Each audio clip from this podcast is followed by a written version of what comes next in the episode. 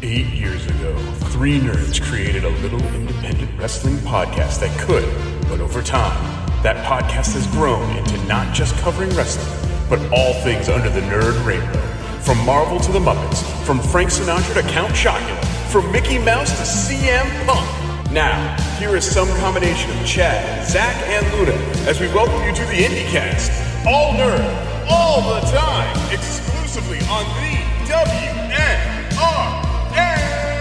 Greetings, guys, gals, non-binary pals. Uh, welcome to the IndieCast. Uh, Chad Allen, Zach Romero, Zach Buddy, how you doing?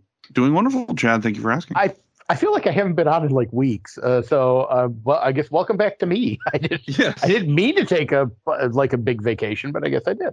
Welcome Uh, to me. Thank you. Welcome back to me. Uh, so, just Zach and I this week uh, with an after dark episode. Uh, we're just going to cover a myriad of nerdy and wrestling topics today. Yes, Uh, I yes, think yes. we've got We've a got a few nice things little- on the roster. So, Exactly. A few things on our docket here. However, I would be remiss if I did not start with a derailment. So and I was all uh, set to pause because I figured you were coming with it. So derail away. So, uh, Chad, are you familiar with the film character Ernest, played by Jim Varney uh, for several decades? Uh, the the the excellent Jim Varney, um, Yes. who's actually a much better actor than a lot of people give him, should give him credit for because all they know him from is Ernest. Um, Yes. I've definitely seen Ernest Goes to Camp. I'm pretty sure I've seen Ernest Scared Stupid. Um, and I think those might be the only Ernest movies I've seen. And I remember Nope. like the commercials and stuff back in the day. No Ernest Saves Christmas. I might have seen that one too. That that might be the third one I've seen.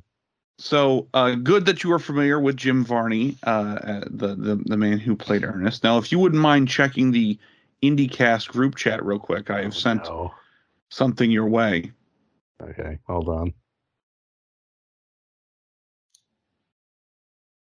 So as you're pulling that up, my question that I have is, Uh huh. why was young Jim Varney so hot? He is he is goddamn dreamy. You are not kidding on that one. He's got the pierced ear. He's got like the modern fuckboy haircut. He's got the jawline. Mm. Like, why was Ernest hot as fuck when he was a young man? I mean, quite honestly, he may have been hot as fuck as an old man too. He was just always in character shit. So I don't know. I he wasn't that goddamn hot. I'll tell you that much. the troll in fucking Ernest Scared Stupid wasn't like, hey, I'll suck that dick instead. How about that? Like, no, no. hey Vern, suck this. Uh, That's the edgy reboot of Ernest. Um, right. Yeah. So I just I discovered that this week, and I am deeply, deeply disturbed by it. This also does remind me how many people have compared John Cena lately to uh to Jim Varney in in recent, He is uh, becoming a little more Varney-ish as he uh, as he gets older. Uh, he is that is indeed. true.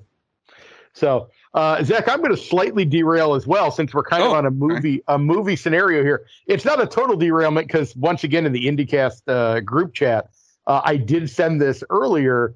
Um, but uh, are you familiar with the movie Dick Tracy?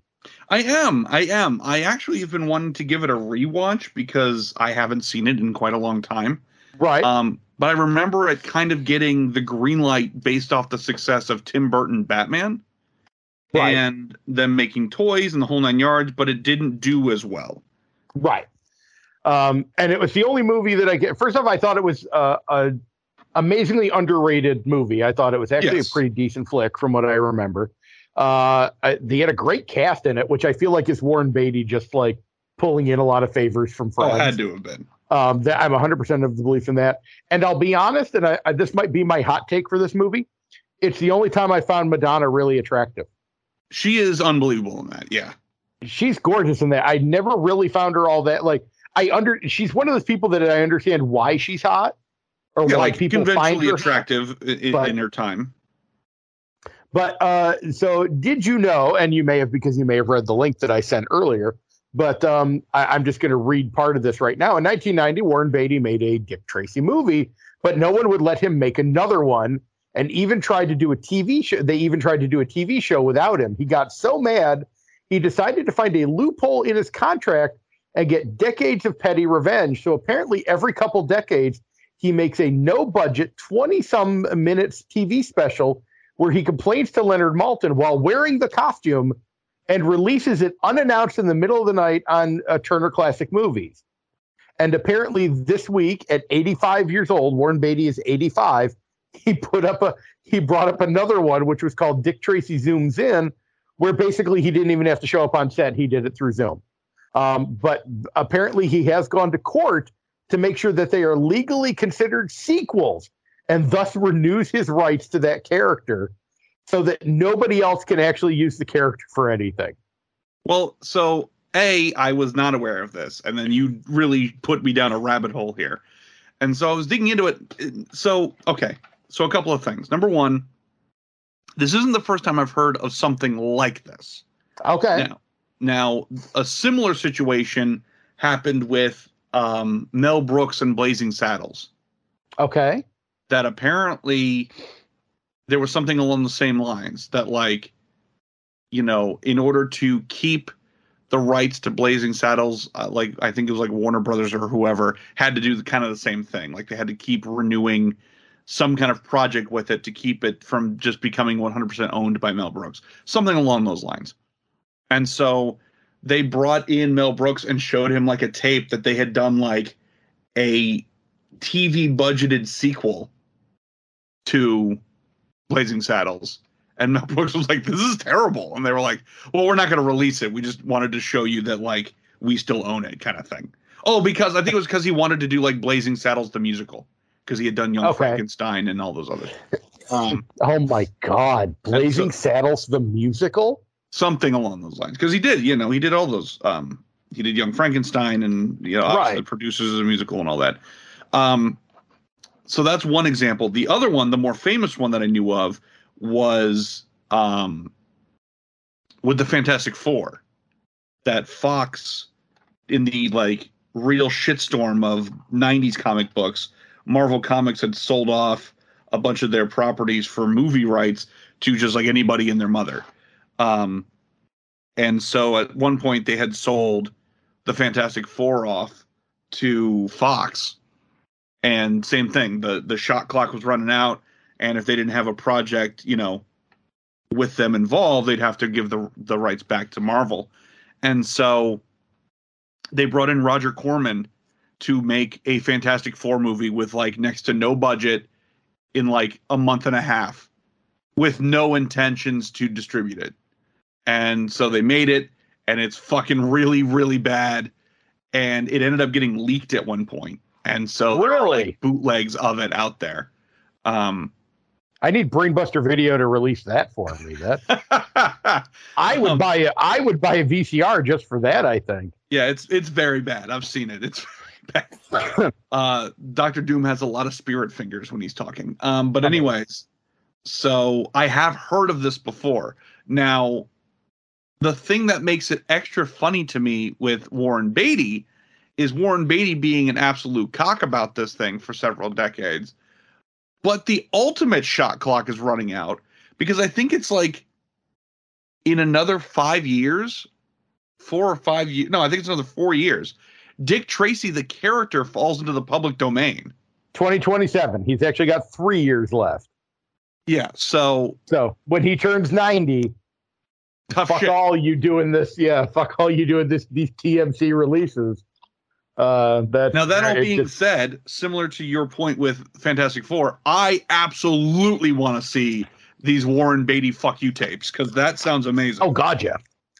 I assume they have to be on fucking YouTube or something. I'd be shocked Somewhere. if they're not. So, uh, you're gonna rabbit hole me one more time here, actually, really quick. Uh, okay. because uh, because you've mentioned Marvel and we got into musical theater. Um, Oh, did yeah. you watch? Did you watch? eh, Did you watch Hawkeye? Yes. Okay, so you then you got to see Rogers the musical, the one the, that the snippets of Rogers the musical. Yes. right, which is absolutely wonderful. Apparently, in Disneyland at their. Avengers campus uh, area that they have there, they are going to be putting up, I guess, a shorter one act version of fucking Rogers the musical, which which I think is mwah, wonderful. other other than it will only be in California. yeah, I was gonna say that's here. the part that So- chaps my ass is that, Yeah, 100%. Disneyland always gets the good shit. Yeah.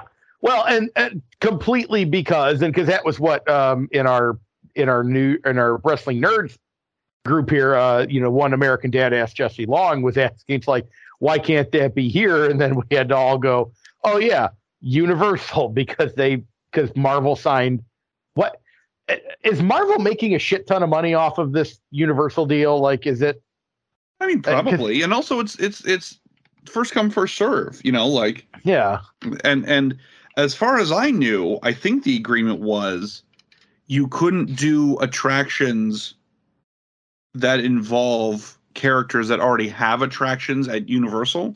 right. So theoretically, a stage show I think would have been possible, especially if it's like you know not an actual ride. So Disney, I think, could have gotten away with it. But like for instance, they can't do like a full blown ass Spider Man ride right. at Disney World because there's a full blown ass Spider Man ride at Universal. right. That's been my understanding of it. I guess because I'm just su- surprised that Disney hasn't tried to just buy that shit out by now. That's true. just That's a, that's an excellent point. I maybe they're still pissed because you know Universal got the the Harry Potter rub, but now that's a mixed bag. So I don't know. and now on top of that with the and that was the other reason I thought they might get rid of it because they were opening up that whole because don't they have the they've got the a Nintendo World coming in Right. pretty soon, and then they've got the the extra park coming in that's got all sorts of wild shit in it from what I know. Yeah, Um, that's the big rumors is like that there's going to be a Universal Monsters area year round, and that there's going to be a How to Train Your Dragon thing and all this other shit. And I'm like, all right, well, I'll believe it when I see it. Any thoughts on Universal opening up the? Uh, I think it was a Halloween, uh, like a year-round Halloween Horror Nights in like Texas or something like that. Oh yeah, yeah, yeah, you're right. They're doing a some kind of year round haunt. I think in Vegas. Um, Oh, is it in Vegas? Okay. I think so. Um, but they are doing no, they're doing a um, Minions and Shrek super deluxe hotel in Texas. Oh, okay. and so we'll all clearly have to make a trip to, a trip to Mecca there and, and really hang out in like the sh- the the Shrek themed swamp pool or whatever. Um, but uh, yeah, I think that's a brilliant idea. In fact, um, I was actually shocked that they didn't just make the full commitment. Like once they started doing the tribute store decorations. So for anybody who doesn't know, um, at Universal for any sort of uh, you know events or whatever, they'll have like a little specified gift shop for it. And for a long time, it just was nothing special. It was just like, hey, buy more shit that has whatever the event is on it. Uh, and then they decided to kind of go the Disney route of like, oh, what if we just make everything merchandised? And so then they started gimmicking up the tribute store so that not only can you buy, you know, Halloween Horror Nights merchandise, but also you're walking through like what looks like a set from like Beetlejuice or something, or Jaws or something like that. So it became fully gimmicked, and people were like, "Oh my god!" and just like spending more money at the tribute store, and it worked great, and da da da da. So once I started doing that, I was like, "What would stop us from just having a year-round gimmicky kind of haunted attraction?" And then when they started doing movies that were not quite so scary, um, I was like, you, you should probably just do this year round because like kids could survive this. Like for instance, Beetlejuice or Ghostbusters. Right. Um, you know, both of those haunts were great, and they you know do your classic like, hey, we're gonna basically summarize all the memorable scenes of the movie. Um, but I was like, this could be a year round thing. Like this doesn't have to be. You don't have to hide this just for October.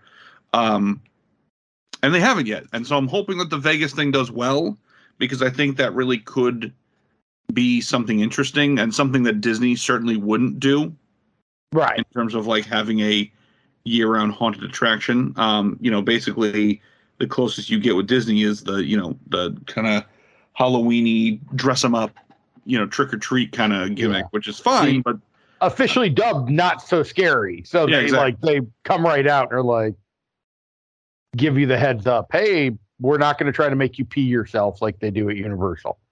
So uh, or any other attraction around here during this time. Um, Right. Although, speaking of Beetlejuice, just real quick here. So, um, for anybody who happens to follow us on social media at Brainbuster, uh, last weekend we were vending at this little pop up market in St. Pete, and blah blah blah blah. At one point, there's this like older hippie woman that kind of comes up to the table, and uh, she's like looking over uh, some of the tarot cards that uh, co-host of the IndieCast Luna makes, and she makes a set that's based on uh, the Addams Family movies, and she makes a set based on uh, Beetlejuice, and so the lady's asking about them, and she's like, "Yeah, they're from that one's from Addams Family, that one's from Beetlejuice," and she like picks up the deck and goes, "Oh, is this your is this your child on this one?" And it's Pubert from the second Addams Family, and she's like, "No, that's from the Addams Family."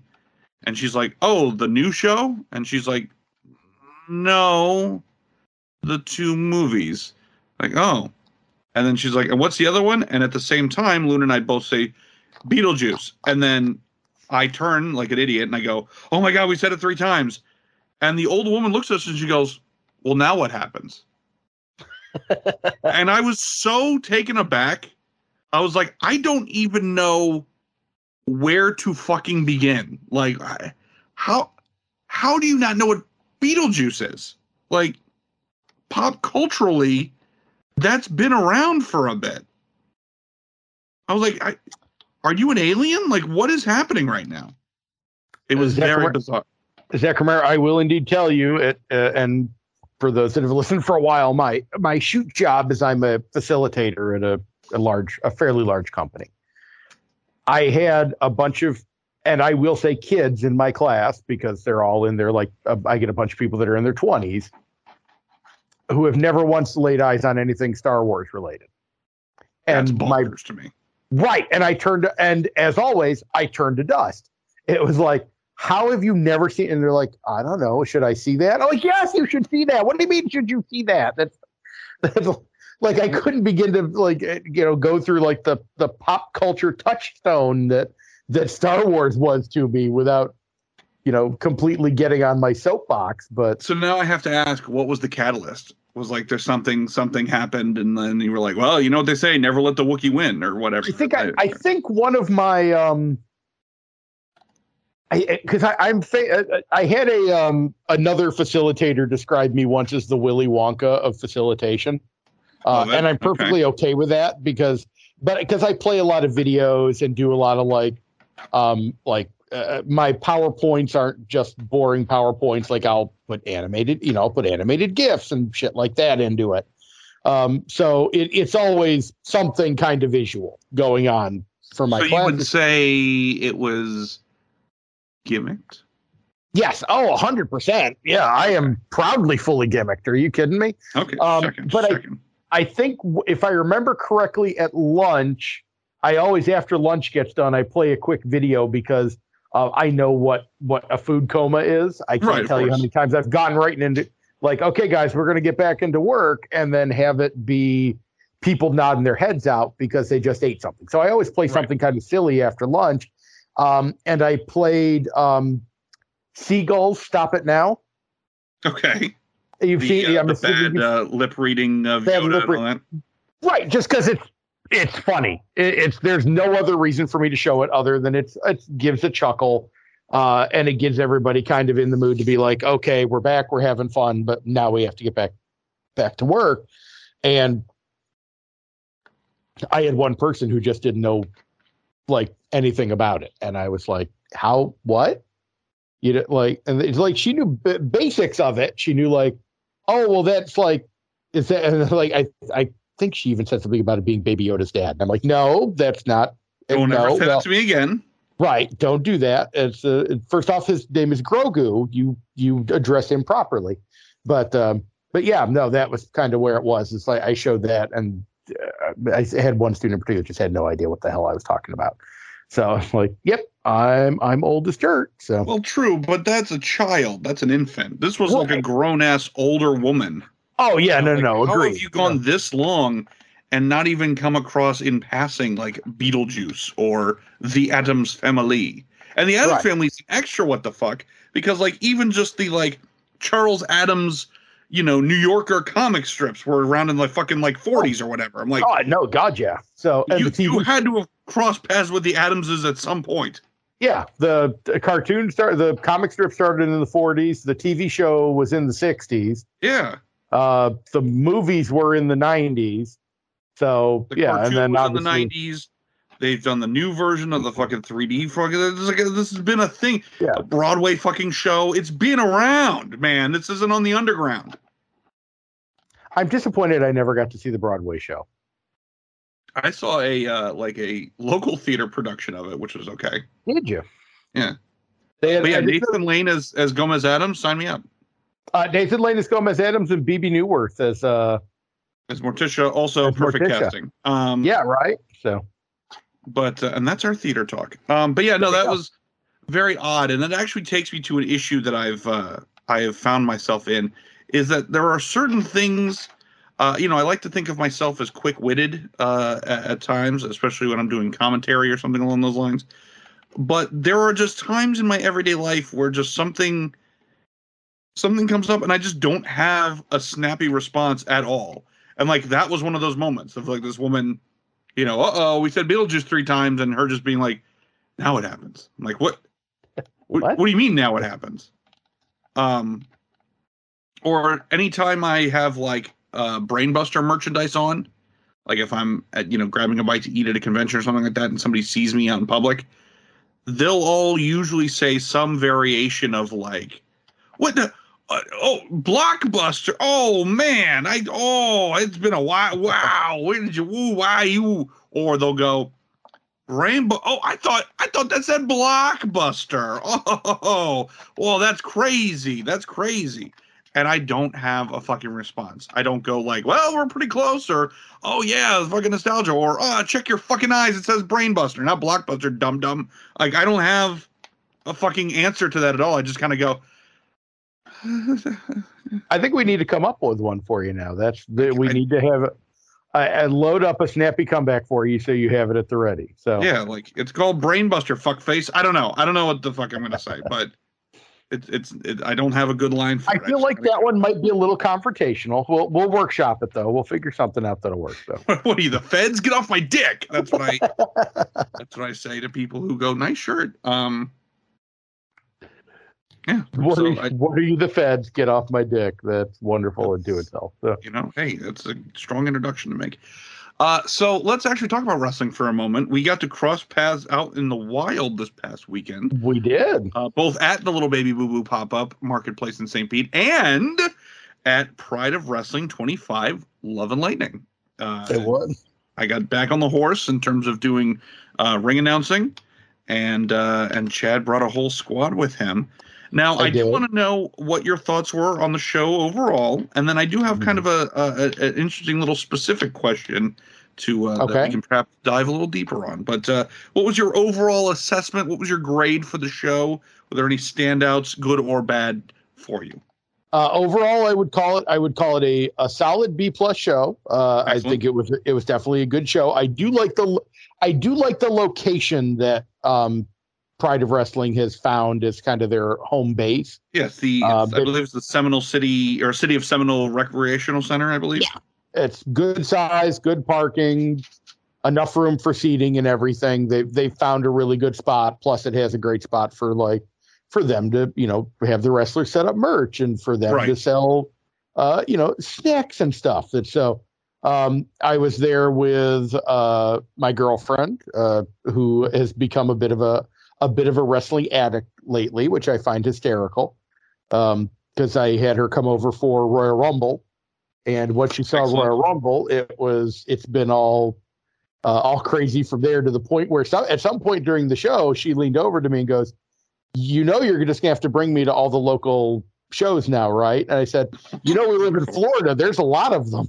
you're gonna you might regret saying that later." But uh, but uh, and then uh, another uh, two couples that I'm fr- I actually did both their weddings, uh, which I find hysterical that uh, I was we were all kind of hanging out together. Uh, so that was so that was a lot of fun. Um, stand out to the show, uh, I would say uh, the opening matchup with um, Daniel Starling was probably one of the best matches of the of the best best matches of the night. They probably should have even moved that to later in the show, um, but that's neither here nor there.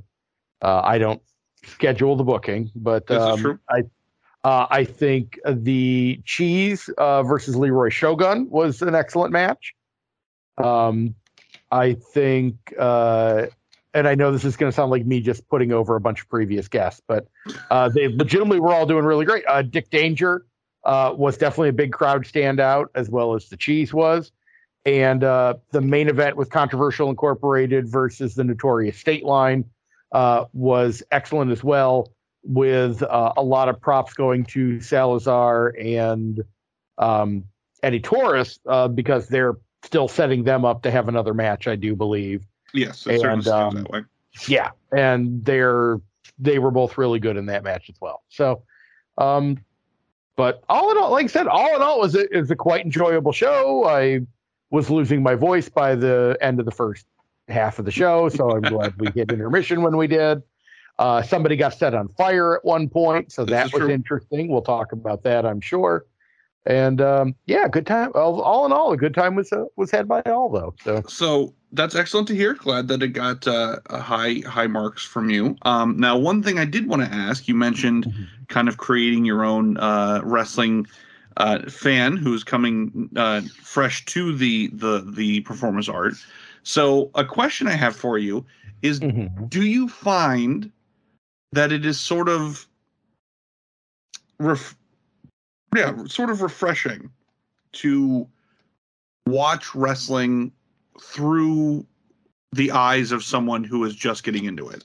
Oh God, yeah, hundred no, hundred percent. Um, and, and I'll be honest, uh, that uh, you know when I really kind of noticed how much fun that was. Uh, I mean, this show was a, but I will say for the Royal Rumble, especially when we sat down and watched the Rumble, um, my and Cindy has watched my girlfriend has watched wrestling in the past. Her, her Right. um, her family is uh, has a Latin background, so her she was telling me stories about her grandfather watching like old AAA and uh, you know CMLL on like the Spanish networks. Mhm. So she was used to like the you know the more luchador style Right. uh, of wrestling versus the you know kind of WWE stuff. And my uh, my roommate uh, doesn't watch a lot of wrestling either. But after the Rumble, they were both completely like they were tuned in completely. Uh, especially to the point now where whenever something new happens with uh, the Bloodline storyline, uh, my roommate will come out and go, "Hey, did anything new happened?" And I'll have to go find like videos on on YouTube or the like, so I can kind of catch them up on on what's going on with the, you know, the Sami Zayn, Roman Reigns, Jey Uso stuff. So Yeah. uh, no, but that would makes it makes it all the more fun. Or same with like when I bring the girls, when I bring the bring my kids. Mhm. Um, when Cheyenne starts really getting into a match or a wrestler or something like that, uh, it reminds me completely of how I got into it when I was, you know, young, much younger than she was when I was like six. right. So, um, that yeah, that absolutely helps, and and more more people in wrestling should probably go out and find somebody that they think they could turn into a wrestling fan and try to bring them to a live show, independent or otherwise Mhm. um, just for that experience, just to kind of remind yourself, you know, hey, it's not all about like what you can read on the internet or something like that. Sometimes it's just a matter of sitting in there, sitting in an audience and forgetting that you know how how the sausage is made. Uh, Well, yeah, because especially when you're reintroducing wrestling to somebody, you know, you kind of have to take it back to basics, and you can't, Right. you know, you can't jump in with like, well, here's what the work rate is really like for this particular wrestler, and he's been buried a little bit, but you can't get into all that terminology when you're trying to just introduce somebody to it. So it's like, Right. okay, well, this is good guy, this is bad guy, you know, this is the kind of guy, the, you know, the kind of character he is, blah blah blah blah. Um, and I think go, having to do that sort of like you said reintroduces these core ideas of like, yeah, that's why this is good storytelling. That's why this is fun. Um, So that's good. That's exactly what I was I was hoping to hear. Is that you know it's sort of Yeah. rekindled a, an appreciation for wrestling by having to basically start from scratch and kind of reacclimate with like, oh yeah, this is what makes wrestling great. Um, Oh, and actually, you know, and one thing that I will say here, um, wrestlers, if you're if we have wrestlers that are work listening to this right now, and you may be, if you can't explain your gimmick in less than about a sentence and a half, you need to fix your gimmick. mm, Just giving you a heads up right now, because um, and and I noticed that at points when Cindy would lean over to me and go, kind of like, "Hey, what's this guy all about?" And um, for a couple of them in there, I couldn't come up with a good short way of explaining who this person was and why why they were versus somebody like and I'm going to use somebody that I know she asked me about Dick Danger came out okay. and she goes okay what's what's up with this guy and I said he uh, I said do you remember Evel Knievel from back in the day she goes yes I said he's basically like tiny Evel Knievel Right. Oh, okay. And she completely got it from that point. She understood. Okay, he's he's a tiny stunt man, uh, who's you know, that's his that's his whole thing. That's kind of the the the whole gimmick of it. And she got it, was able to run with it. But there are definitely other people in that show that she's like, "What's his deal?" And I'm like, um, Well, I, I- gotta I gotta pull up this I- PowerPoint presentation. r- right, exactly. Like, and thank God I make good PowerPoint presentations at least, or else it would be horrible. Right. There's Um, gifs but- and there's all kinds of clips and songs and stuff. And But uh Yeah. but yeah, there were definitely a couple people on there that I had to like try to explain. Like another great one when August Artois came out. What's what's his deal? He's an asshole. And Right. that was like and that's you don't need to say anything else. He's an asshole. He also thinks he's a veteran when he's not. Uh so that and she's like, Oh, okay. So right. also, guys, be better at figuring out who the good guy and who the bad guy is some days too.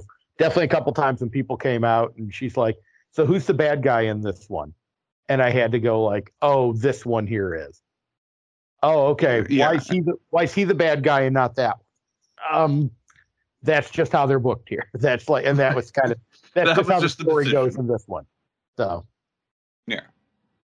But- well, I you know, and and that's one of those things too of like, you know, that's I think part of the reason why like the cheese works so well is right, even if you were in the bathroom during his entrance or you're deaf or you know whatever the case may be like you look at him and you're like oh yeah no he's got bright colors you know he's a big cartoon character you look at that and you're like oh that's a good guy you know if he suddenly was like ah i'm gonna do this nwo turn it would be very tough um, Right. because he's just naturally you know kind of just a, a baby face automatically so uh, to play against type, I think would would just be unnecessarily difficult. Um, And by the way, if you went to the bathroom dur- during Cheese's entrance for this show, I'm so sorry you did because you missed one of the greatest like that that flare type robe he wore out was was very powerful. His his gear the show was just mwah, chef's kiss. Yeah. Perfect, perfectly done. So Yeah, no, very very good. But yeah, it, it does sometimes. You know, I feel like wrestlers are are too focused on like, oh, I just want to look cool and look like this, and they lose the like, yeah, but how's that translate? How is that going to actually like do the heavy lifting of? Eh, Because if you don't look like something, holy shit, unbelievable. Like John Davis could wear whatever the hell John Davis wants to wear because Right. John Davis is terrifying. So, Right. you know, he could be wearing whatever the hell he wants. He could be wearing, you know, a, a Shania Twain T-shirt, and he'd still be equally as intimidating as if he's just wearing a singlet or whatever. Um, but now I he want is John also Davis, I want John Davis to come out in a man I feel like a woman shirt and just see how and just see who snickers. right. Just see if Right. anybody goes, oh, like if anybody even raises an eyebrow. Siberian Bear Crusher. how Um, many how many people would just like that's a wonderful song, sir? yeah, it's like I'm a big fan of hers as well, sir. Um, so that's you know that doesn't the the the attire doesn't really matter all that much in John's case. Now, for somebody who does not look like John Davis, having gear that fits with whatever your character is and isn't just cool for the sake of being cool, Right. can help tremendously. Can help do a lot of lifting in terms of initially, like you said, figuring out that okay, at a glance, who is the villain, who is the good guy. Um, not to say that you know heroes can't wear dark colors or you know can't look spooky. Like obviously that's not the case, but it's just something to think about. You know, if if you're deciding, yeah, I'm gonna go dark gray on top of black as my color scheme, it's like okay, Right. well then you damn well better really work on being like likable and and you know easy to cheer for in other aspects if you are going to be the good guy. Because if Right. you're not, then it's you're going to have those situations where people lean over and go, "Who's the bad guy here?" And that's ultimately what people want. They want to know, Right. okay, how do I participate in this properly? Who am I supposed to be cheering for? Now, yes, you've got assholes, you've got peanut galleries who are going to be like, "I'm cheering for this guy. I don't give a shit," or whatever. That's fine. But by and large, a majority of your audience is looking to go along for the ride and is Right. looking to make that that ride as easy as possible. Of like, you tell me who I'm supposed to cheer for, and I will play along. And to a few of you bad guys out there that, and you know who you are, who I can't help but not cheer for you when you come out, I, I'm sorry. Right. I, I know I'm usually that I'm that asshole for a couple. There's a few people on the list that like I can't boo them no matter how much of an asshole they're trying to be. I'm sorry. You want to, but you just I do, but um, can I uh, bring up one complaint though that you did you, you kind of started to tease on here a little bit Sure. um, about this show, or at least about maybe just independent wrestling as a whole. Um, Okay. Not even, uh, but I'm going to pick on the show because it's the one I went to. Of the, let me try to think. How many matches were on the show? Was it about a seven match card? Seven, because there were two um like pre-show VIP kind of matches, so it was a nine card overall. So not, I didn't get to see. I I did not pay for the uh, for the VIP, so I, I did miss those. So um, apologies to whomever were in those matches. I'm sorry I didn't see you, um, but I I I had bills to pay and I could only afford general admission the show. But um, of the seven matches that I saw, hmm I think only people in about three or four of those matches did anything more than cursory interactions with the audience. Mm. Mm. And I don't know why that is because, especially on the independent side of wrestling, when you have an audience that is that close to you, I don't know why, especially you good guys, why you're not trying to get the audience into it more. You know, that's an excellent point, Chad. Um, and that was something that I was really starting to notice right out of COVID. It felt like everybody Right. kind of reset and needed to be retrained. And I kind of thought to myself, I'm like, you know what? Just give everybody enough time and it'll be back to normal and we'll get it all figured out again. And, you know, it just feels like it just never has gotten back to normal. Right. Um, and so it really does feel like the onus is on. And I don't know. I don't know if everyone just had it too easy for a while, Right. and now it's back to, hey, no, you got to make this. You got to really pave the way for this crowd to react. You can't just assume that they're in on the deal and they're going to just go with it, or what. But I have noticed the same thing that for quite a lot of wrestlers, and not even just the youngins, not even just like the well, he's only been wrestling for ten minutes, he doesn't know the no, like absolute been around the bush, you know, been there, done that guys still are like, oh, they'll get it. And then they never do. And then it's like they go in the back and go, oh, that crowd's dead or, you know, Right. whatever. And it's like, no, no, that's on you, homie. Like, you got to get them to participate because your only other option is this like escalating arms race of like crazy flippy shit because then you're getting Right. reactions out of people you're getting gasps you're getting applause breaks but you know you can also save your neck by just going hey i'm going to interact with the crowd for a minute and like bring them into the story that we're telling And and here I'll I'll give a few highlights of people on this one here. Dick Danger reacted with the crowd the entire time. Wonderful job.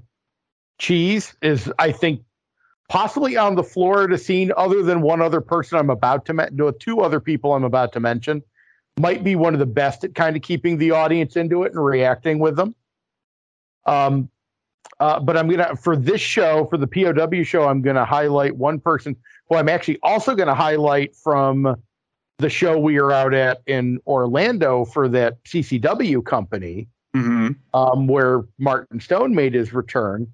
Um, Eddie Eddie Torres was on both those shows. Was a bad guy in CCW, and the good guy here in POW, but still reacted to the audience in both shows. Still talked to the audience in both shows. Made uh, you know you know flipping eye contact with audience members at a few points during the show to keep them to keep them interested either way. When Right. he came out as a bad guy in CCW, he was jawing with people at ringside. He was definitely playing it up.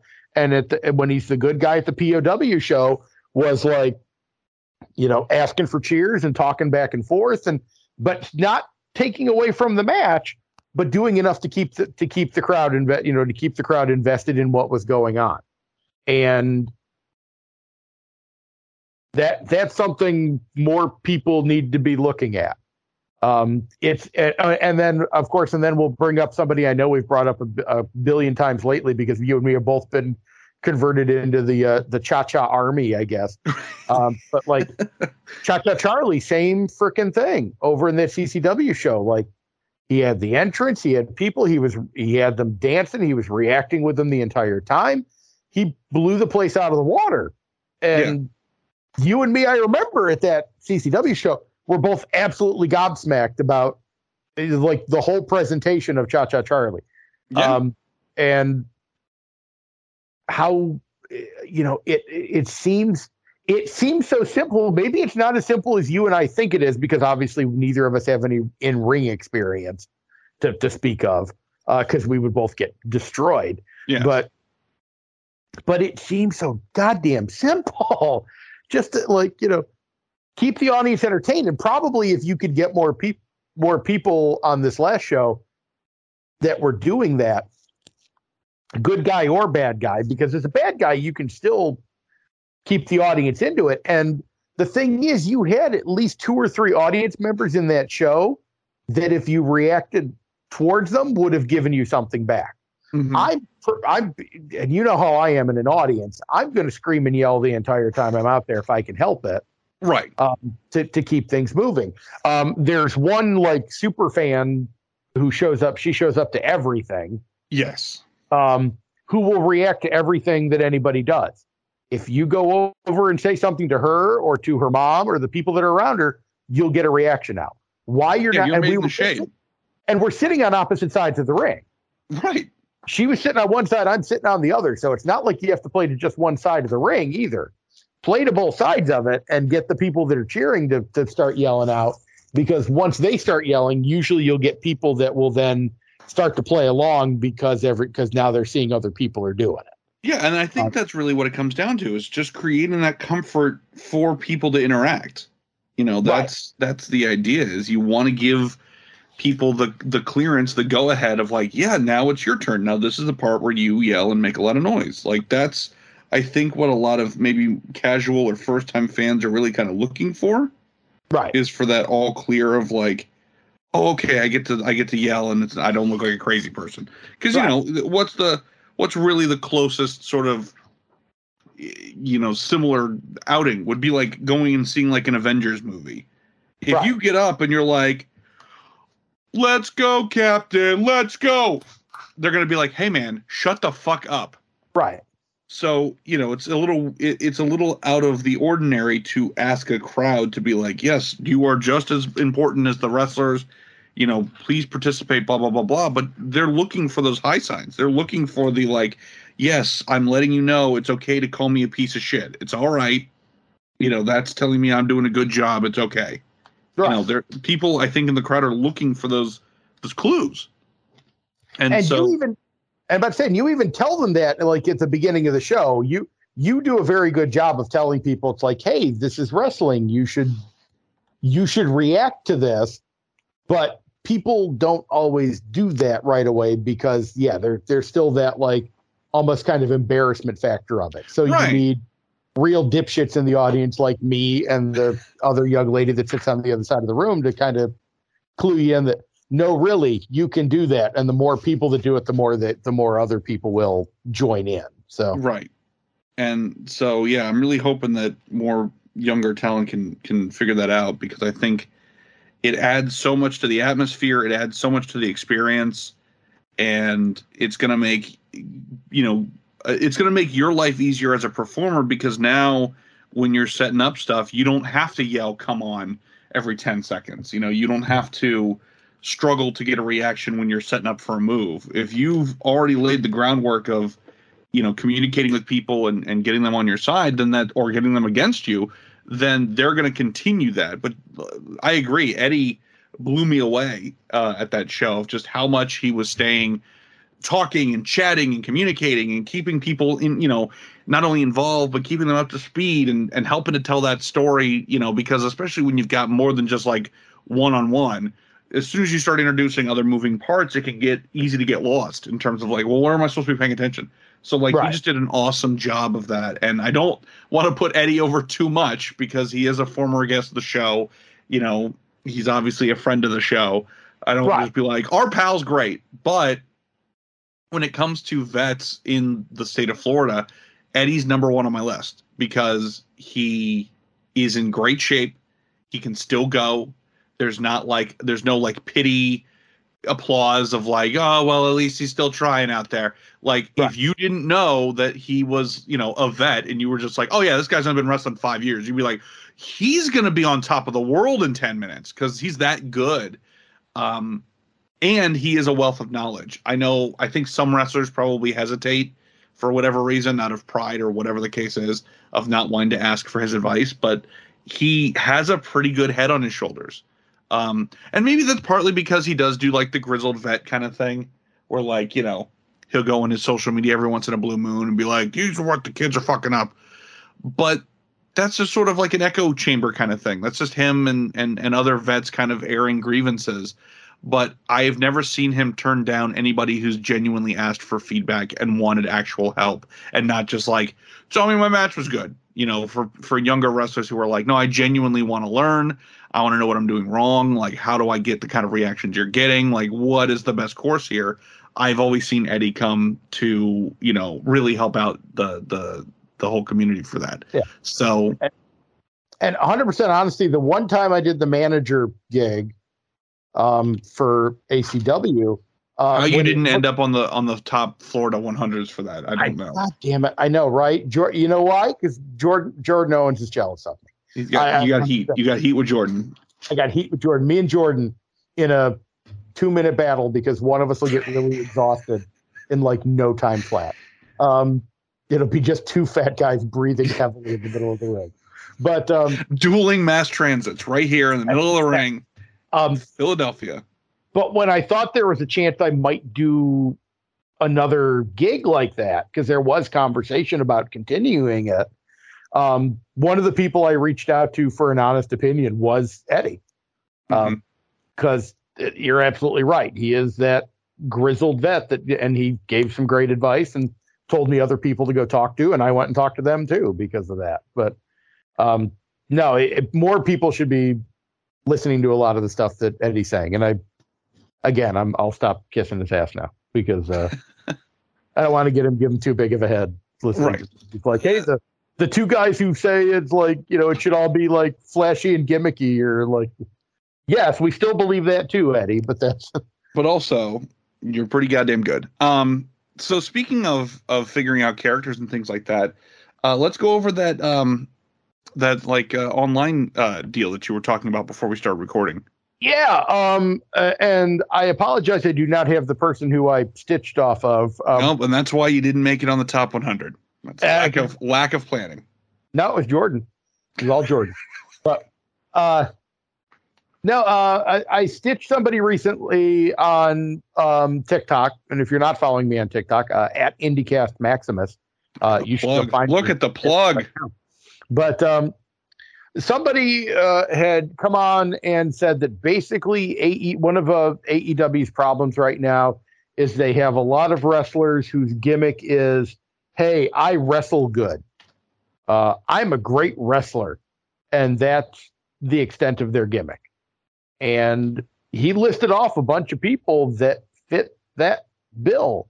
Right. Um, Kenny Omega, I'm a good wrestler. Claudio Castagnoli, I'm a good wrestler. Um, Bryan Danielson, I'm a good wrestler. You could probably even say Samoa Joe, I'm a good wrestler. You've got a bunch of people that are there, and their whole thing is is like, I'm really good at this wrestling thing. And yeah, that's great and all, and good for good for you on that. But is that holding AEW back a little bit that they don't have a few things that are a little more gimmicky to separate some of these people out? Yeah, and and it's funny because there does seem to be this like overarching sort of I don't want to say backlash, but it feels like AEW is suddenly not the golden child that it once was. That there's a lot more criticism that I'm seeing be thrown at AEW than Right. than maybe a year ago. And um uh, but I do think this is a great point that and this is an issue that we run into in the Florida scene that you know sometimes there's uh, you know I've always used this as an example like if you're just going to be like a no I'm going to let the wrestling do the talking. Okay, if you're Ricochet or you're Zack Sabre Jr., then Right. sure, you can get away with that because you are just so high and above in terms of the average wrestling skill level that that can be the novelty is holy shit wait till you see this guy wrestle but if you're not that if you're just like hey i just graduated wrestling school well that's not really enough number one Right. but number two, to the point that's being made here, if everybody on the card is Ricochet, then it's going to get kind of boring. Right. And I was actually, when you first brought this up to me, my immediate response was, yeah, but what about PWG? What about PW fucking G? That whole fucking company was based around no storylines, just the best, the best of the indies fighting, and all of our shows are named after songs or something obnoxious. Like Right. that was PWG in a nutshell. But once I thought about it for a moment, I said, yes, but PWG didn't have a TV deal. Right. PWG was only doing like what, six shows a year, maybe, in its heyday. If even if even that, like So it's like that's not that you can get away with that. Yeah, you're right. So maybe let's say it's like four shows a year. You can get away with, hey, we're not really going into depth here in terms of character work. It's just skill for skill and first time matchups. And it's like, okay, well, that works if you've got four shows to worry about and that's it.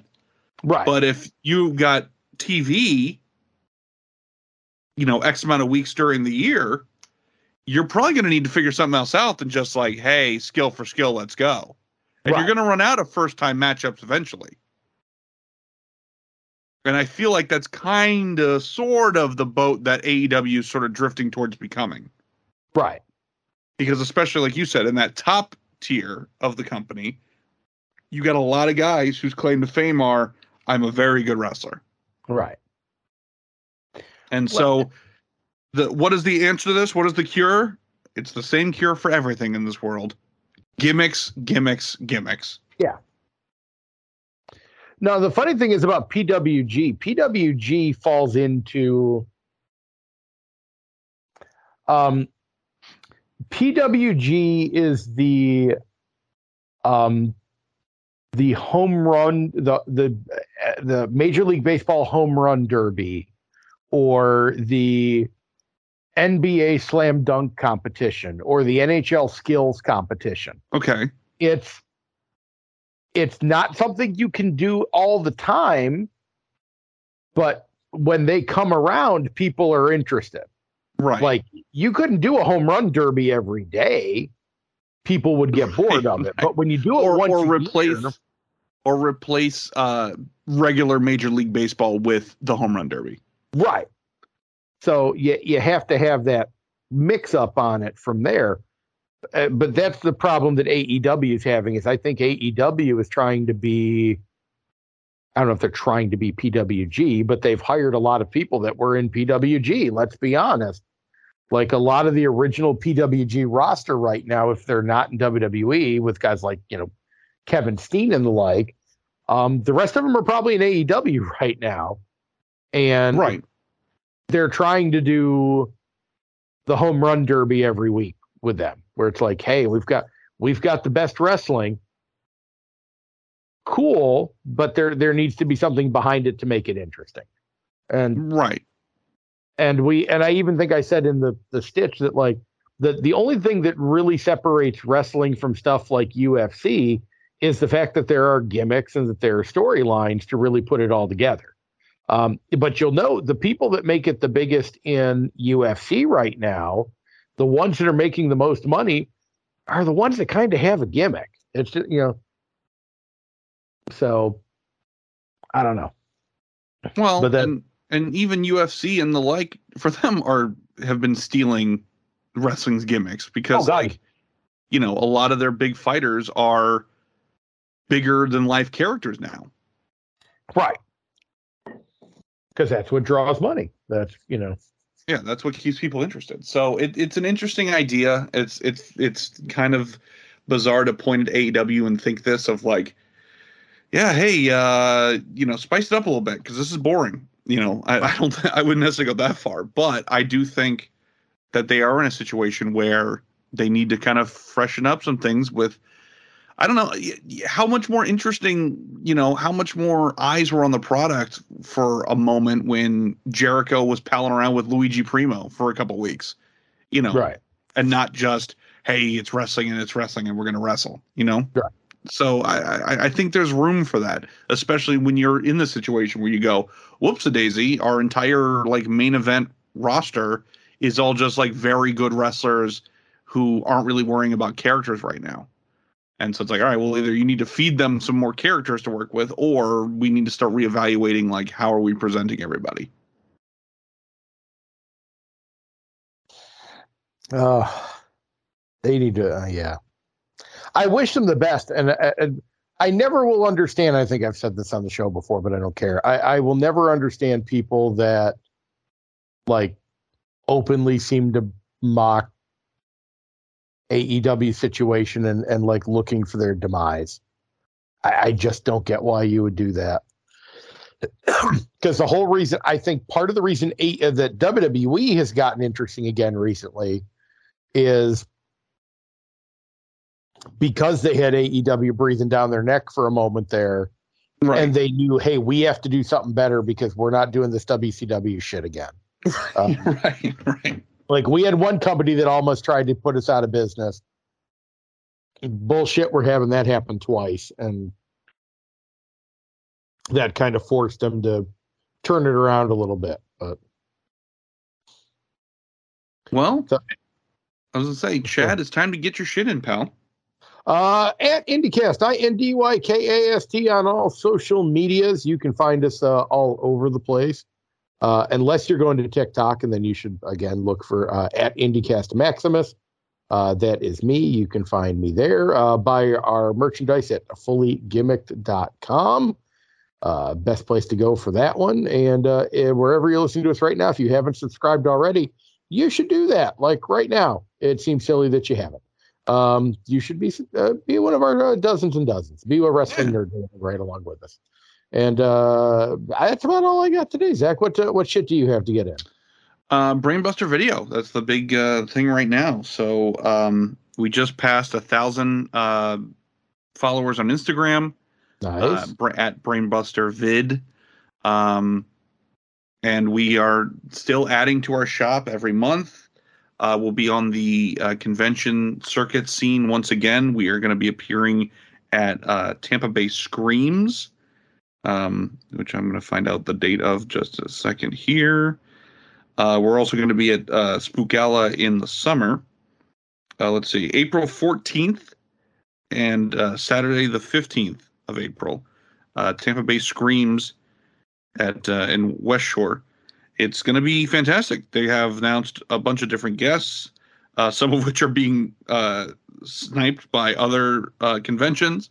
Um, oh, but- really? yeah, but we will be there in full effect. And uh, Loon and I have actually completely redesigned the display for uh, Brainbuster. We're going to have some full uh, video shelves We're gonna have the full TV setup. It's gonna be amazing. Very nice. Yeah, so very excited about that. Um, so yeah, Brainbuster Video. Follow us on social media. Oh, you should do that. And uh, well, excellent. Well, then, uh, everybody, uh, thank you once again for listening to the IndieCast. Uh, we appreciate you coming back. And uh, for uh, everybody, until next time, uh, I am, as always, uh, Calculus Maximus. I am generic podcast host. And until next time, everybody, we always say, Deuces. Well, hope I don't poop today. Hercules Mulligan! A jump scare is the Canadian destroyer of horror films. Pardon me. Might I suck mine own dick for a second? I'm ready to greet the day, you fucker. Every single one of you guys has made a horrible decision. It's that dirty ass Meryl Streep.